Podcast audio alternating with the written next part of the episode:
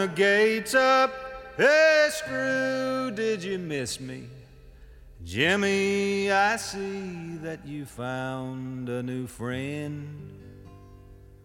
Warden, come down here and kiss me hello, cause I'm back home in Huntsville again. Welkom bij de Prison Show, programma over delict, straf, herstel en terugkeer. Oprecht, onafhankelijk en baanbrekend. Want iedereen heeft recht van spreken en verdient erkenning voor wie hij of zij is. Met Edwin En Frans. Yes, I'm back home in Huntsville again. welcome to this new episode of Prison Show podcast. Every week, every Friday with a new episode on prisonshow.nl. And today it's uh, in English, and uh, we're very happy that most of the uh, of the Dutch people speak English, so uh, they can uh, listen to this uh, to this very interesting show with our very interesting guest of today. And um, he is in Australia, in Sydney, and we are in West Zaan. So um, let's introduce the the person we are going to to interview today. Our guest is uh, Dean M. Lloyd from Sydney, Australia. Today, he is a criminal consultant, an advocate, a counselor, life experience, and human coach. But many years ago, he was addicted to heroin for 15 years and he was incarcerated for a while. Dean is also a researcher who wants to find out if replacing prisons by alternative programs and approaches will diminish the criminality. To find answers, he traveled to the Netherlands and New York last month and visited many places and people to find answers. Together, we visited our friend Jerry Belanger in the safe space Jerry offers clients as an experienced expert. We visited Jerry at his work in the Forensic Addiction Clinic in Zutphen. Welcome to the Prison Show, Dean. Very thank welcome. You for having me. It's exciting to be here, and thank you for listening to me in my native tongue. Yeah, very nice, very nice. Um, and you experienced in the Netherlands that most people speak English, didn't you? Yes, I did. Everywhere I went. Um, however, it was it was interesting. A few meetings, and one that I was in with you, the the conversation would often turn to Dutch because everybody spoke. Yeah, yeah, yeah. That's, that's and I was like, oh, trying to keep up at times, but um, I did find it very accommodating, um, and everyone did speak English. Mm-hmm. Well, let's uh, let's jump into uh, your amazing journey that you made. Um, what was the most important factor that helped you to stop using drugs? It's about yourself. Yeah, I think for me, looking back, you know, uh, hindsight is a is a wonderful thing. Um, it was having somebody else believing me mm-hmm. that I was capable of being somebody or something um, when I couldn't believe in myself. Mm-hmm. So um, and, and I often talk about it with a, a friend of mine. Um, and he had the same experience. He had the same experience of somebody believing in him when he couldn't believe in himself. Mm-hmm. And when I, so for me, like when I was at my lowest and I couldn't trust myself and I just couldn't stop using, compulsively using drugs, uh, specifically heroin, um, it was just, it was the love of others mm-hmm. and the care of others um, you know, my parents treated me very well when I, whenever I wanted to stop using drugs, my parents would always be there. So that was a blessing that I always had. Mm-hmm. Um, and then, yeah, I, I, I stumbled a, a, upon somebody that um, that believed in me mm-hmm. and, and, and gave me uh, everything that I didn't have, but I needed. Mm-hmm. The faith in myself, the trust in myself, and I learned how to love myself and care for myself through that. Mm-hmm. I think that's a very, very important, uh, important remark you make, and Yeah, Uh, I and I think one of the other things, one of the other things, and the important things I often find, especially over here, I heard it a little bit more in the Netherlands, but um, hope. I was given hope. Mhm. I was given hope that there was there was something better than what I was doing, and there was a better way of living, and that it was possible for me. Yeah. Can you tell us a bit more about Australian prisons? How's the situation over there? Um, Australian prisons are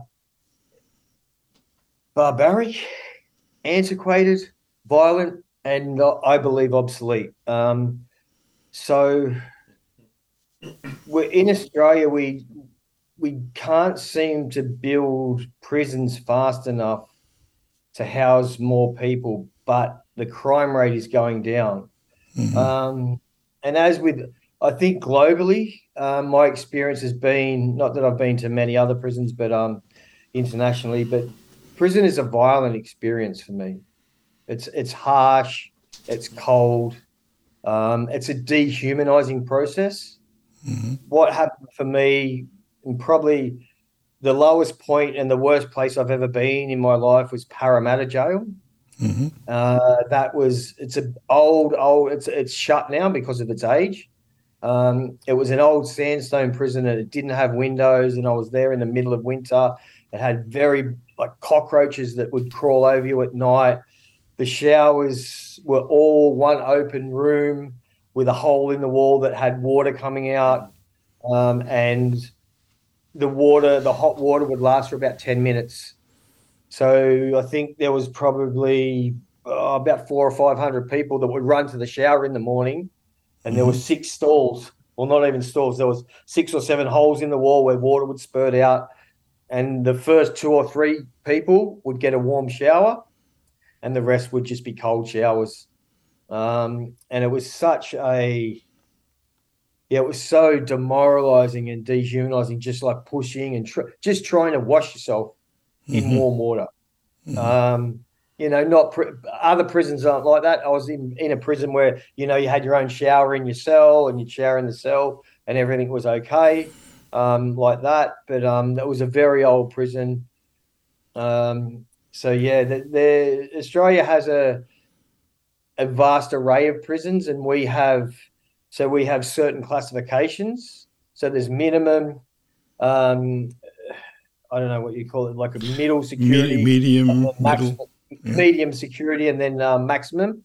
Mhm. Um, so everybody starts out in maximum, and then they classify you on sort of the crime that you have done, the severity of the crime, um, and whether or not you can be trusted uh, in that minimum area. Um, so yeah, I started out in maximum, and then luckily uh, I was there for about uh, eight or nine months before I was uh, sentenced.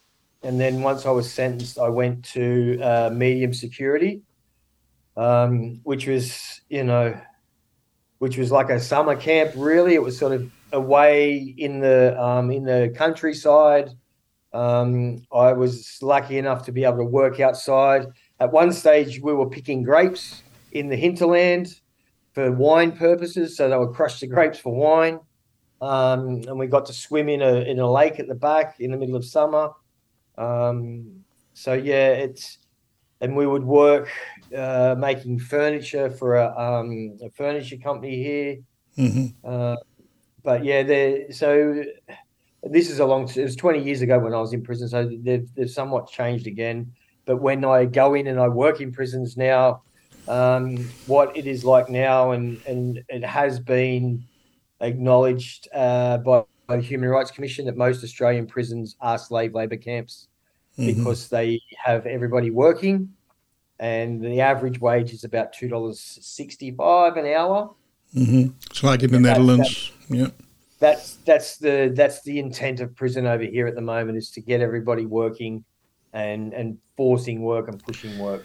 Another thing about prisons, um, uh, Nelson Mandela said, uh, when you want to learn about a country, uh, visit their prisons. Um, I understood that um, there are a lot of uh, uh, native uh, uh, people in the prisons in uh, Australia.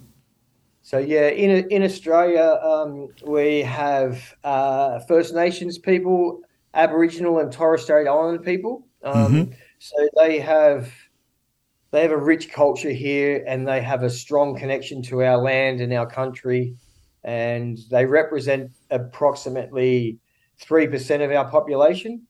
So obviously, when um, Australia was colonised about 230 odd years ago, 40 years ago, they were 100%. Um, and there was 265 odd different cultures, um, approximately from memory, and um, and that's been decimated. And now they represent three percent of our population, yet they resent, uh, represent um, 35% to 40% of our prison population. That's We have incredible. a strong overrepresentation of our in our prison population. It's, it's, it makes me think about the United States, about uh, the minorities who are overrepresented in the in the yeah, prisons. the problem in these communities, as far as I, I see it, the problem in those communities is over policing. Mhm. So they, they there's a lot of police. So in Australia, um, they have a thing called the Suspect Target Management Program, Mhm. and the police go into these communities and they profile children from the age of 10 Mhm. They profile them on the clothes that they wear and the color of their skin. Mhm. Mhm. And I, I, I, a- young uh, kid that I had been working with a while ago uh, was talking to his auntie today, and um, the police. He's twelve, and the police are trying to arrest him for armed robbery, Mhm. and he's just a kid. It's it's yeah, it's a sad It's situation. It's, I, I think uh, it sounds like we can call this uh, uh, systemic racism. oh yes, Yeah. it's trans transgenerational trauma and systemic racism. Yes, one hundred Yeah. percent. Very sad. Very sad. Yeah, Well, yeah. You've you and, went. and the yeah? sad part about it is they are the oldest living continual culture in the world Mhm. with up to accurately reflected up to 60,000 years of continual uh, existence proven and potentially up to 120,000 Mhm. that, that has that there's records to reflect that but it hasn't been substantiated yet Mhm. so th- the sad thing about it is there is so much we could learn from them Mhm. and their culture and their history. Um, and there's a movement at the moment. We've just had um, uh, they're having a voice to parliament and votes and all of that sort of stuff. So there is movement in the space, but it's um, it's lip service until it happens. If you know what I mean. Yeah. Yeah. I understand. Yeah. Yeah.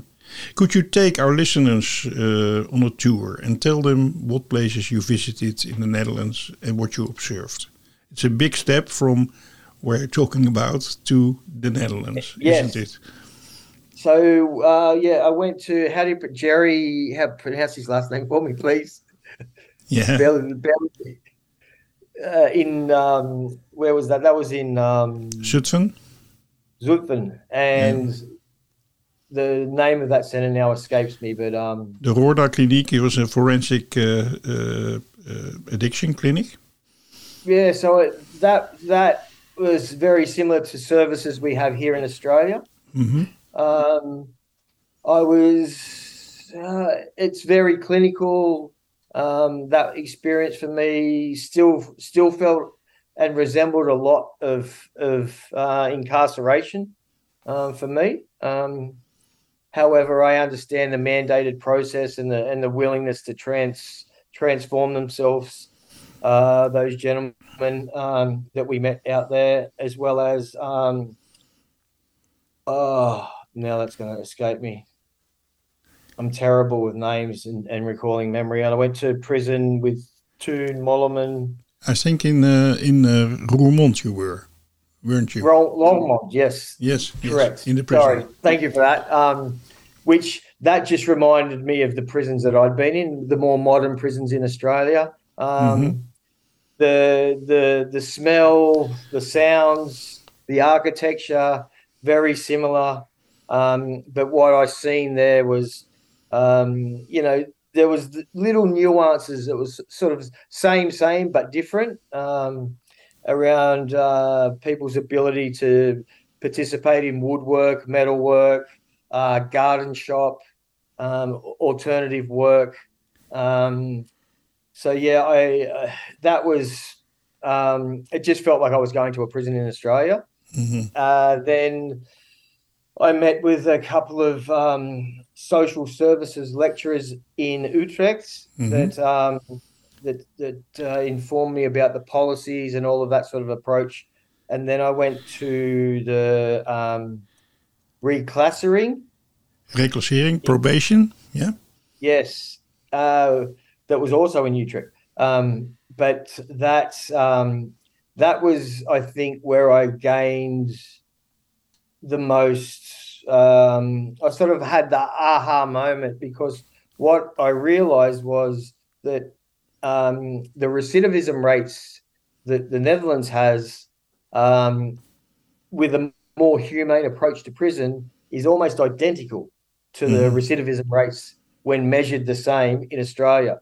I can imagine. So Yeah. I, I thought that would be different. I definitely thought that would be different with a more humane approach. However, there, what really stood out for me was their separateness from the. Um, so in Australia, the parole and probation and the corrections they're the same Mhm.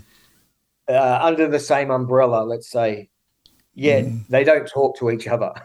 Mhm. Mhm. they don't like each other. It's it's a bizarre situation. Um, whereas it was interesting that uh, they were separate in the Netherlands and they they communicated to each other in the best interest um, of getting work done. And I think um, that was uh, the Dutch efficiency, which which something. The other thing that I really liked and stood out was um, you know the Dutch efficiency what seems to happen in in uh, in Holland or the Netherlands uh, is you have intent in most things that you do, and the intent is to be more efficient and more productive.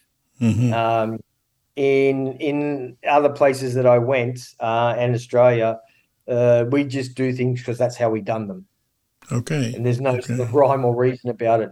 So uh, what I've seen and what I learnt that they're they're in the process of developing and releasing a smarter justice uh, initiative, and Mhm. that the reclassing uh, seem to have a far better rate uh, of recidivism than uh, I think it was about 34%. So if, if people were getting in and early intervening and not um, not actually going into the prison, Mhm. uh, there was better outcomes, and that Yeah. doesn't really reflect in Australia. That there's sort of the same outcomes as if they do and don't.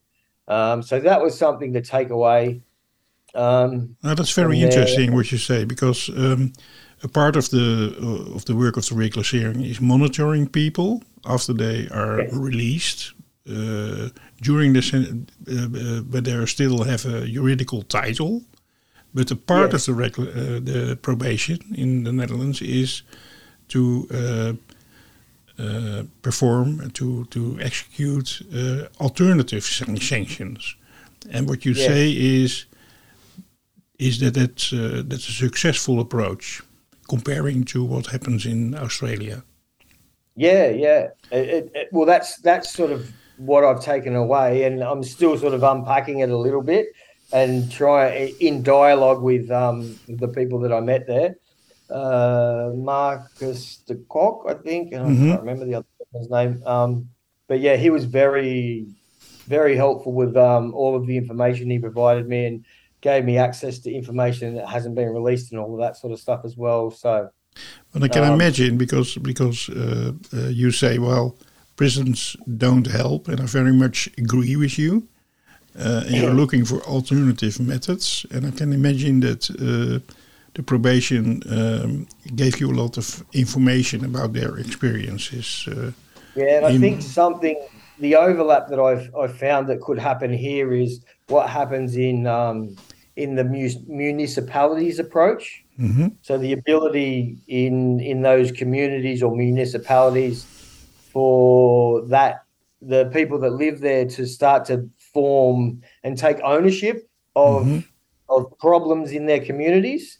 Um, we have that here in New South Wales and Australia, where I live. Uh, it's referred to as Koori Court. So Koori is a word to describe um, people, uh, First Nations, Aboriginal people that live in this part of Australia, um, where elders from those um, mobs and clans and tribes will come and sit with the younger people and pass judgment on them. They have the power to pass judgment. That sounds and, very uh, interesting. Yeah, so it, it- that's it, it's been around for a while, um, but the the approach that the Dutch appear to have around um, providing sort of equitable access freely and openly, um, it's quite a restrictive way to access that service here. You know, you have to sort of meet certain guidelines and criteria to be able to go into a Koori court. Okay. Yeah. Yeah, yeah. but it's something that I think that it's something that could definitely be built upon, and have the success that that is happening in in in for you guys over there. Yeah. Did you did you uh, also visit uh, the uh, eigen krachtcentrale, the your own power central? No, um, unfortunately, I um, hopped on the wrong train and missed that appointment. okay. Uh, and it was a jet lag thing. I, I turned up in this, and I, I as soon as I hopped off the train, I rang um, Ruben, and uh, I said, "Oh, I've, I've totally stuffed this up. I'm sorry. I'm in the wrong place. Okay. um, and I don't, it was just, uh, yeah, I, I, I put it down to jet lag because I don't know. I still can't, when I think back, go like, why did I come here? yeah, yeah, yeah, yeah. So just one of those things. So yeah, that was a disappointment because Ruben uh, Ruben de Winkel, um, he was very instrumental in me meeting everybody. He was sort of the person that put it all together, and I didn't actually get to meet him. Oh, that's a real pity. That's a pity. Yeah, yeah. Well, you can't have everything, I think. No, and it was it, it was a bit of a whirlwind. It uh, Like I was going from back to back, like you know, it's just just yeah, one of those things. And um, um, well, prisons are about society and uh, about the country, but um, you've been uh, you've been in uh, in Amsterdam for a while. Um, do you have more observations of the Netherlands uh, uh, coming from yeah, Australia? yeah. So the way that I've seen it um, with the Netherlands is what how I equate it is Amsterdam is like the teenage child that's exploring and experimenting and having fun, and everybody knows about it, and they're sort of like, oh yeah, and then Haag is the parent, very mature, very sort of you know uh, efficient and um, but yet open and flexible and understands and knows about Amsterdam and sometimes we'll go and have fun in Amsterdam. And then when I was in Utrecht, that was like the the cousin or the auntie or the uncle that was sort of in both both camps, still sort of maturing into being uh, a- an adult, um, if you will. Um, but the thing that I liked was that that was all accepting. Everybody knew. uh, Whereas in Australia, it was really like if if if there was a you know to use the same analogy, if there was a, a child that was partying and having a good time, the parents would be really concerned and worried, and they'd run over and try and stop it. Whereas you know, uh, I felt like culturally um, uh, the approach was you know let's let them explore let's let them be them and you know develop a sense of autonomy um, so i think that's that's i think the thing that i take away and i really value from the culture that i experienced the difference in culture and the approach to um, you know it's criminal to do what you do in amsterdam here in australia mm-hmm. if you know what i mean I know what you mean. Yeah. so yeah, like essentially that's why I went to prison. You know, not sort of exactly, but like if I, you know, to to be caught with heroin for personal use hmm. in Australia is a crime. It's very interesting in- what you say. Yeah. In Canberra, mm-hmm. our national capital where the politicians live, which is somewhat like Den Haag, um, it's it's criminalized. It's de- sorry, it's decriminalized. All personal use drugs in Canberra are decriminalized. Yeah, yeah. It's very interesting so- what you say. I, I like the metaphor of the the fathers, of the parents and the and the child. I never looked at it that way. Great observation, yeah. It's a great observation because I was thinking about it and I think, well, uh, it, it it's really there's there's a lot of truth in there in that uh, in that. Uh, yeah, and to tell the truth, Utrecht was probably my favorite place because it was that it still had that young vibe, and but there was still that maturity to it. Um, it's a very um, it's a university town, I believe. mhm, Um, yes. So yeah, I I felt um, I felt like I could have spent more time there and explored there, but Yeah. um, yeah. To to be totally honest, I, Amsterdam sort of was a bit sort of Yeah. ho hum, like you know, it's um, felt very touristy for me at the moment. Amsterdam, Mhm. a lot of tourists, a lot of visitors, Yes, not true. sort of a lot of locals. Especially the center, it's overloaded with Yeah, yeah. tourists. Yes. Yeah, Well, it's interesting because uh, uh, Australia is a huge country with a lot of room, you know, uh, a lot of Yeah. empty space, like a lot of nature. Uh, the Netherlands is very um, uh, small with a lot of people. And uh, a nephew of mine, he went to Australia. I lived there. For, he lived there for many years, and uh, and for him, Australia was the country of the space and the room and the possibilities and stuff like that. Um, but you, what you say is that um, there's a lot of room in Australia in, in space, in physical space, but not so much room in uh, interhuman uh, relationships. Not so much tolerance as in the Netherlands. Oh, definitely no, definitely no. Um, and uh, you know, I feel like there's an appetite for change in Australia at the moment um, around that stuff, especially with um, we've just sort of got a new prime minister that's, um, you know, he he grew up in a single parent home in um, in housing commission. I don't know how that translates to so like government housing, lower Yeah. socioeconomic. Yeah. Um, so he come up out of that, and he's our prime minister now. Which we had a prime minister before that was, you know, the opposite end of the spectrum. He, you know, he went to private schools and all of that sort of stuff. Mhm. So um, I feel like there's there's an appetite for for change and more um, more humane treatment and tolerance of others Mhm. um, in our society. So it's just recently, I think last weekend we had more elections. So every we have state governments and then a federal government. Mhm. So all of the state governments and the federal government are the same. Um, uh, so they all have the same. They all come from the same thinking and mindset, Yeah, yeah, yeah. and that's it's really rare to have every state have the same. Mhm. Normally, there's a blend. And to be totally honest, when everything's the same, I think I'm a little bit more scared because Mhm. you need that difference, if you know what I mean, to challenge. Yeah. Um, so yeah, you know, but I think that's a pushback.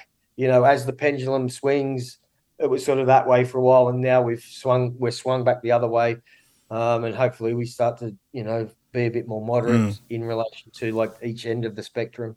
It's very interesting that you have a prime minister who um, has grown up in uh, in in a sort of orphanages, uh, I suppose. No, I wouldn't say no, not orphanages. I wouldn't say orphanage, but so he he, he had a, single mother, and he was Yeah. an only child. But his mother would always be out working, and he lived in government housing.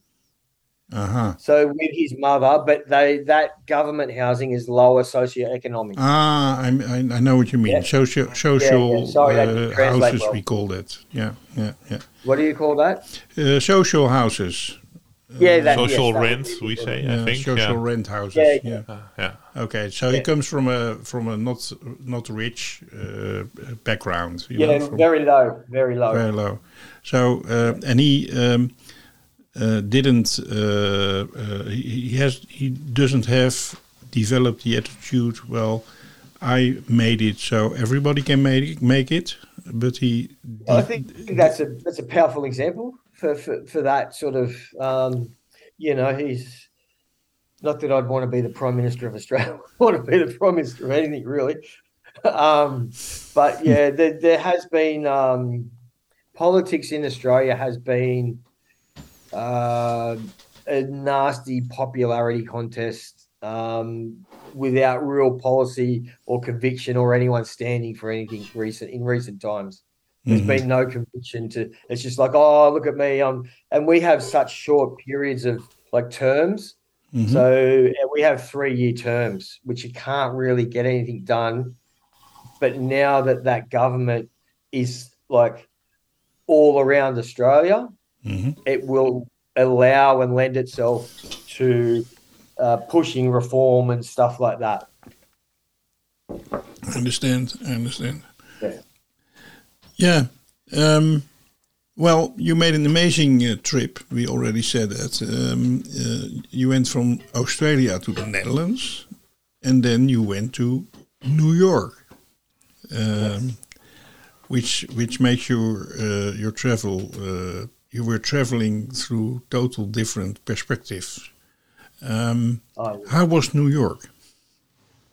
Um, New York has uh, it has a heartbeat of its own. It's it, it's not, so it may, coming from the Netherlands, which is like uh, I don't know, it's, it's slow and accommodating. Um, New York is loud and in your face, and I, I landed there and I was like, I don't really like this. This is like too much. Mhm. Uh, so it took a day to settle in um, and then connect with friends and people over there and start to, yeah. And it, ultimately, I loved it. Um, and it was a, so I never thought that I'd be able to go to New York or America because um, I have a criminal record Mhm. and they won't let me into the States because of that record. Um, however, through friends and understandings, I learned how to be able to negotiate my way in, which is great. Um, Mhm. So just to be able to go there and experience it, um, and stay in Harlem and experience all of that.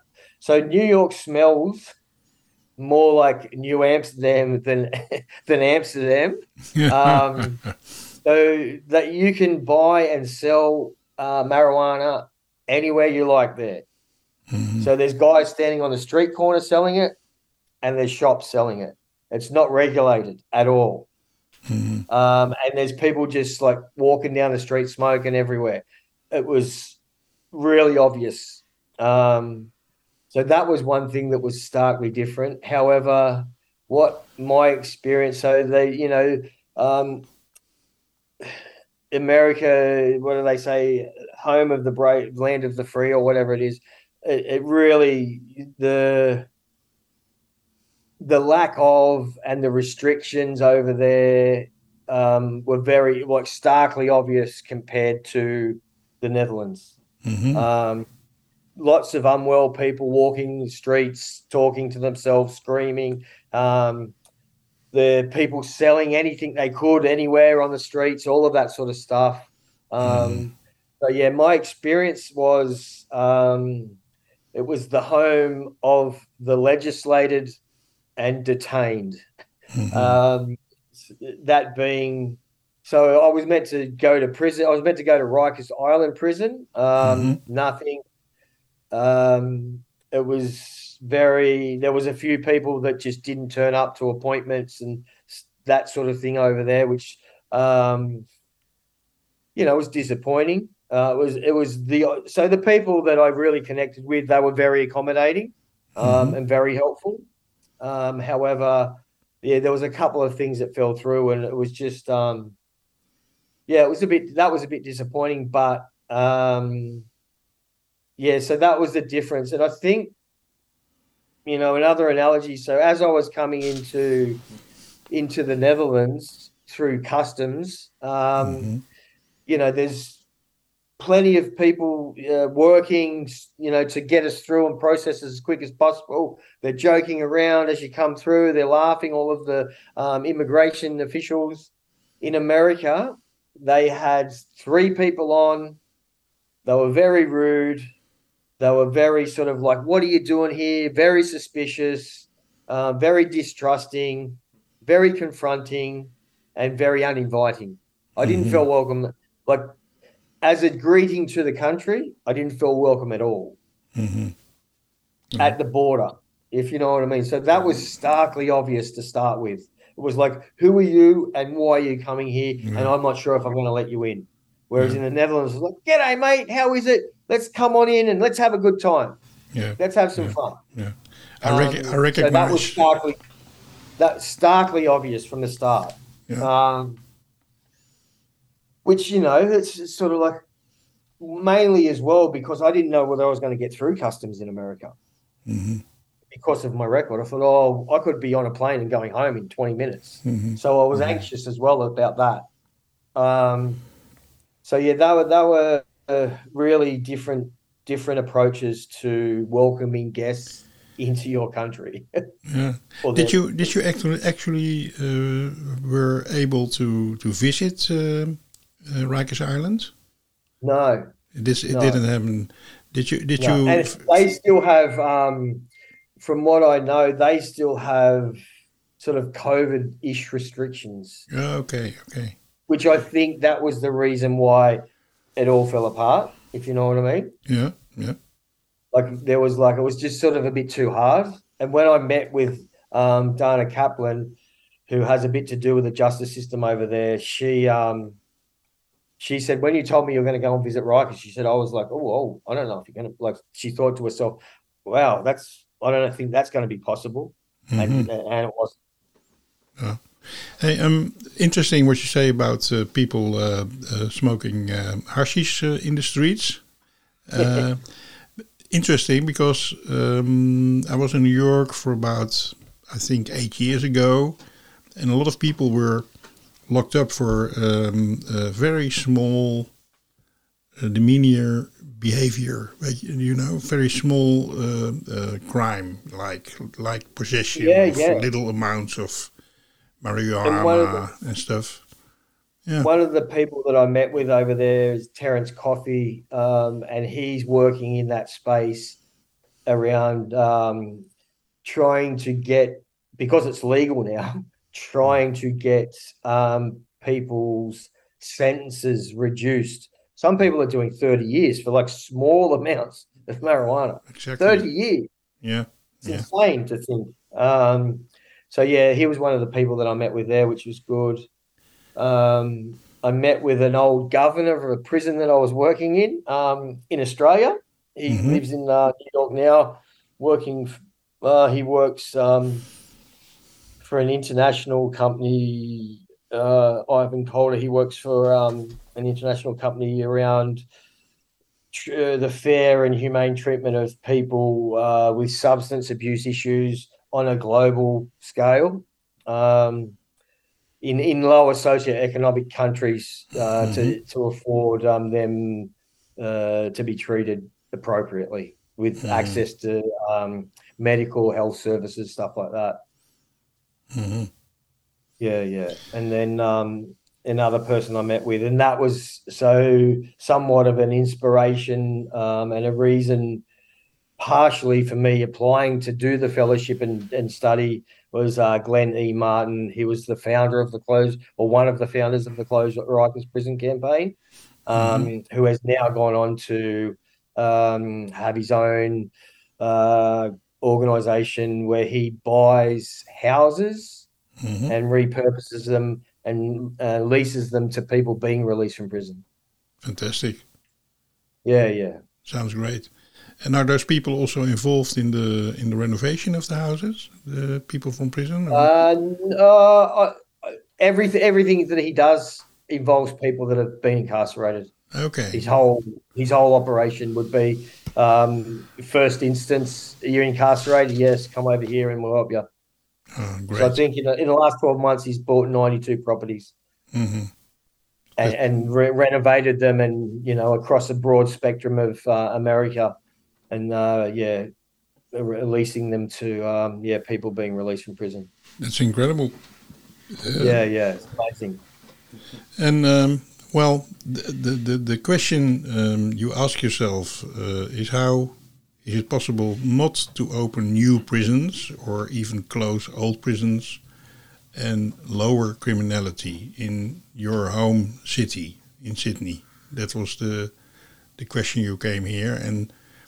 Uh, well, when we spoke to each other, you even said, "Well, prisons are not okay. You know, you can't make prisons uh, a place for uh, to restore uh, pain and restore. Re- rehabilitate prison. Yeah, so prison, I don't believe. So in Australia, there's a big movement for reform, prison reform, Mhm. and what people are trying to do and want to do is make prison more rehabilitative. Mhm. So I don't believe, from what I've learned and all of the academia I read, I don't believe it's possible to rehabilitate and heal people while you are punishing them. Mhm. I believe that is the definition of gaslighting. Hmm. So if you're punishing someone and then saying, "Oh no, let's let's let's try and help you and heal you," it's like, wait a minute, am I being punished or are you trying to help me? Yeah, yeah, yeah. it- yeah. it's just it's, it's gaslighting 101 like you know we say we're going to help you but we're going to punish you. So i don't believe that that's possible. And what i've learned what i've learned and a key takeaway i I believe from this is especially in australia in that prison reform space um, is what i need to do now is just accept prison as a social contract. For now prison i can't control it there's no way for me to go in and dictate to prison or the industrial complex what it needs to do Mhm. because there's too much involved and invested in in punishing people. Hmm. However, what I can control and what I might be able to influence is early intervention. So getting into youth. So you know our our prison Australia's juvenile prison population um, every night is about one thousand state Australia wide. Yeah. However, the adult prison population is 40,000 ish. So 1,000 turns into 40. Mhm. So if we can start to work on diverting that 1,000 out and not into, Mm. then that's a solution to recidivism because there's not going to be as many people in coming out. Mhm. And then what else I can control is when people are released, removing the barriers and stigmas that they face, because that was, I think, the obvious thing I took away from if you treat people humanely in prison in the Netherlands and you still get the same recidivism rates, it's not prison's job to fix recidivism. Recidivism happens in the community. Mhm. It's a result of being in prison, but it happens in community. So how can prison control that? Mhm. So You, have a, you have a real strong point there, I think. Yeah. let's work on removing the barriers and the stigmas and the so when I got released from prison, I felt like the punishment punishment really started about 10 years after I got out. Yeah. As I was trying to get into employment and change jobs and more correct- like I started I took our corrective services to the Human Rights Commission because they discriminated against me. Yeah, that's an interesting story. Probably you can tell that uh, tell that story to to our listeners. What happened? So I I applied. So I was ten years out of. I got out of prison and I fell into a family business, which was great, and I done very well. I was very successful, and then I I started to look around and I seen a lot of friends going in and out of prison. Yeah, and I thought, what like. One of my friends was out for 18 hours and was back. And I was like, it's not that good. Why do they keep going back? One, I sort of went, oh, it's the color of their skin. And two, understanding who I am and my privilege in the space, um, I was like, okay, I need to do something about this if I want to. So I left that successful career in real estate and I decided to get in the community services sector. And in that, I wanted to write a program for people or be involved in a program that prepared people to get out of prison because I, I thought that was something that was missing. And there was a program that I was released from in prison uh, called Naranura. And the person that wrote that program said to me, Hey, do you want to come back and work here? There's a job going. You should apply. So I applied for the job. I was successful in my application. I got an email from them, from Corrective Services, New South Wales. I got an email saying you've been successful, blah, blah, blah. 10 minutes later, I got a phone call from someone in the organization, and he said, Oh, look, sorry, mate. Uh, when I put your name into our system, you'd come up as an unsatisfactory person. Mm-hmm. And I went, Oh, what does that mean? And he goes, I don't know. It's above my pay grade, but here's a phone number. Pursue it. So I pursued it all the way to the top. I met with the commissioner. The commissioner said, Look, I'm sorry, blah, blah, blah. I'll overturn the decision and I'll put you in a talent pool. The next job that becomes available, you'll get a phone call. You don't have to interview again. And on my way. So about a year passes, and, and the, the guy that was running the program calls me back and says, um, What's going on? Like, we're, we're employing people. How come you're not getting a job? So I went back. Anyway, they didn't put me in a talent pool. Um, and subsequently worked out because I wasn't employed in Australia. If you are employed, there's a there's an avenue, um, like an advocate avenue to like a workplace thing where you can go and get your rights met with and all that sort of stuff. So I had to go through the Human Rights Commission, um, and went through that process. Um, and it was about three and a half years. And what I was what I asked for was for them to change their policies, practices, and procedures and their entire website um, when employing people with a criminal record. Mm-hmm. So, what what would have what could have happened is if I would have clicked through the website 16 clicks to find their policy on employing people with a criminal record, it would have said if you have done more than two years or been sentenced to two or more years, you can't work for us which fair enough. If that's your policy, I'm okay with that. I wouldn't have applied for the job. I wouldn't have wasted my time. I don't think it's fair. However, you know, on the front page of their website, it says it's it used to say our role is the safety of community and rehabilitating and reintegrating people to become productive members of society. I was like, hey, that's me. I'm that guy. But you're discriminating against me because I've done what what your uh, website says. So you need to take that down because it's a lie. So yeah, in the end, three years, the Human Rights Commission made a decision in my favour. They can't make actual legal or binding decisions, but they made a decision and a suggestion in my favour um, to the the, the uh, force corrections to change their their whole sort of approach to that, and um, and then they offered me a job. mm-hmm. Well, and uh, and I, I, said to them, uh, "Thank you very much. However, someone that's mm. treated me like that from the first instance, I don't want to work for. Thank you. Yeah, and probably you um, opened. And I feel like I dodged a bullet there. Opened the possibility for uh, a lot of other people after you, also. Yeah, well, that that was the whole reason to keep going because yeah. I got about eighteen months into it and I become very, very sort of like, oh, I don't think I want to do this. And I, love, I felt like they were just trying to wait me out. I love that story because you um, you told us a lot about. Um, the observation you made in the repressive side of society, but also uh, you observed a lot of uh, initiatives to make a difference. And the last story shows very much how you made a difference yourself in your own life. So, thank you very much for that.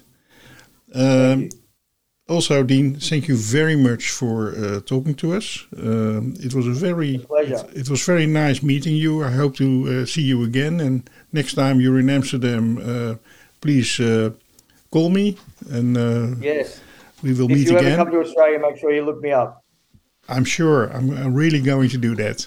Thank you very much, yeah. and um, well, keep up the good work because I think you uh, are very inspired to make uh, to do a lot of good things in in Australia.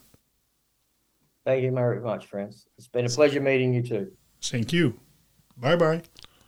Bye. Yes, I'm back home in Huntsville again.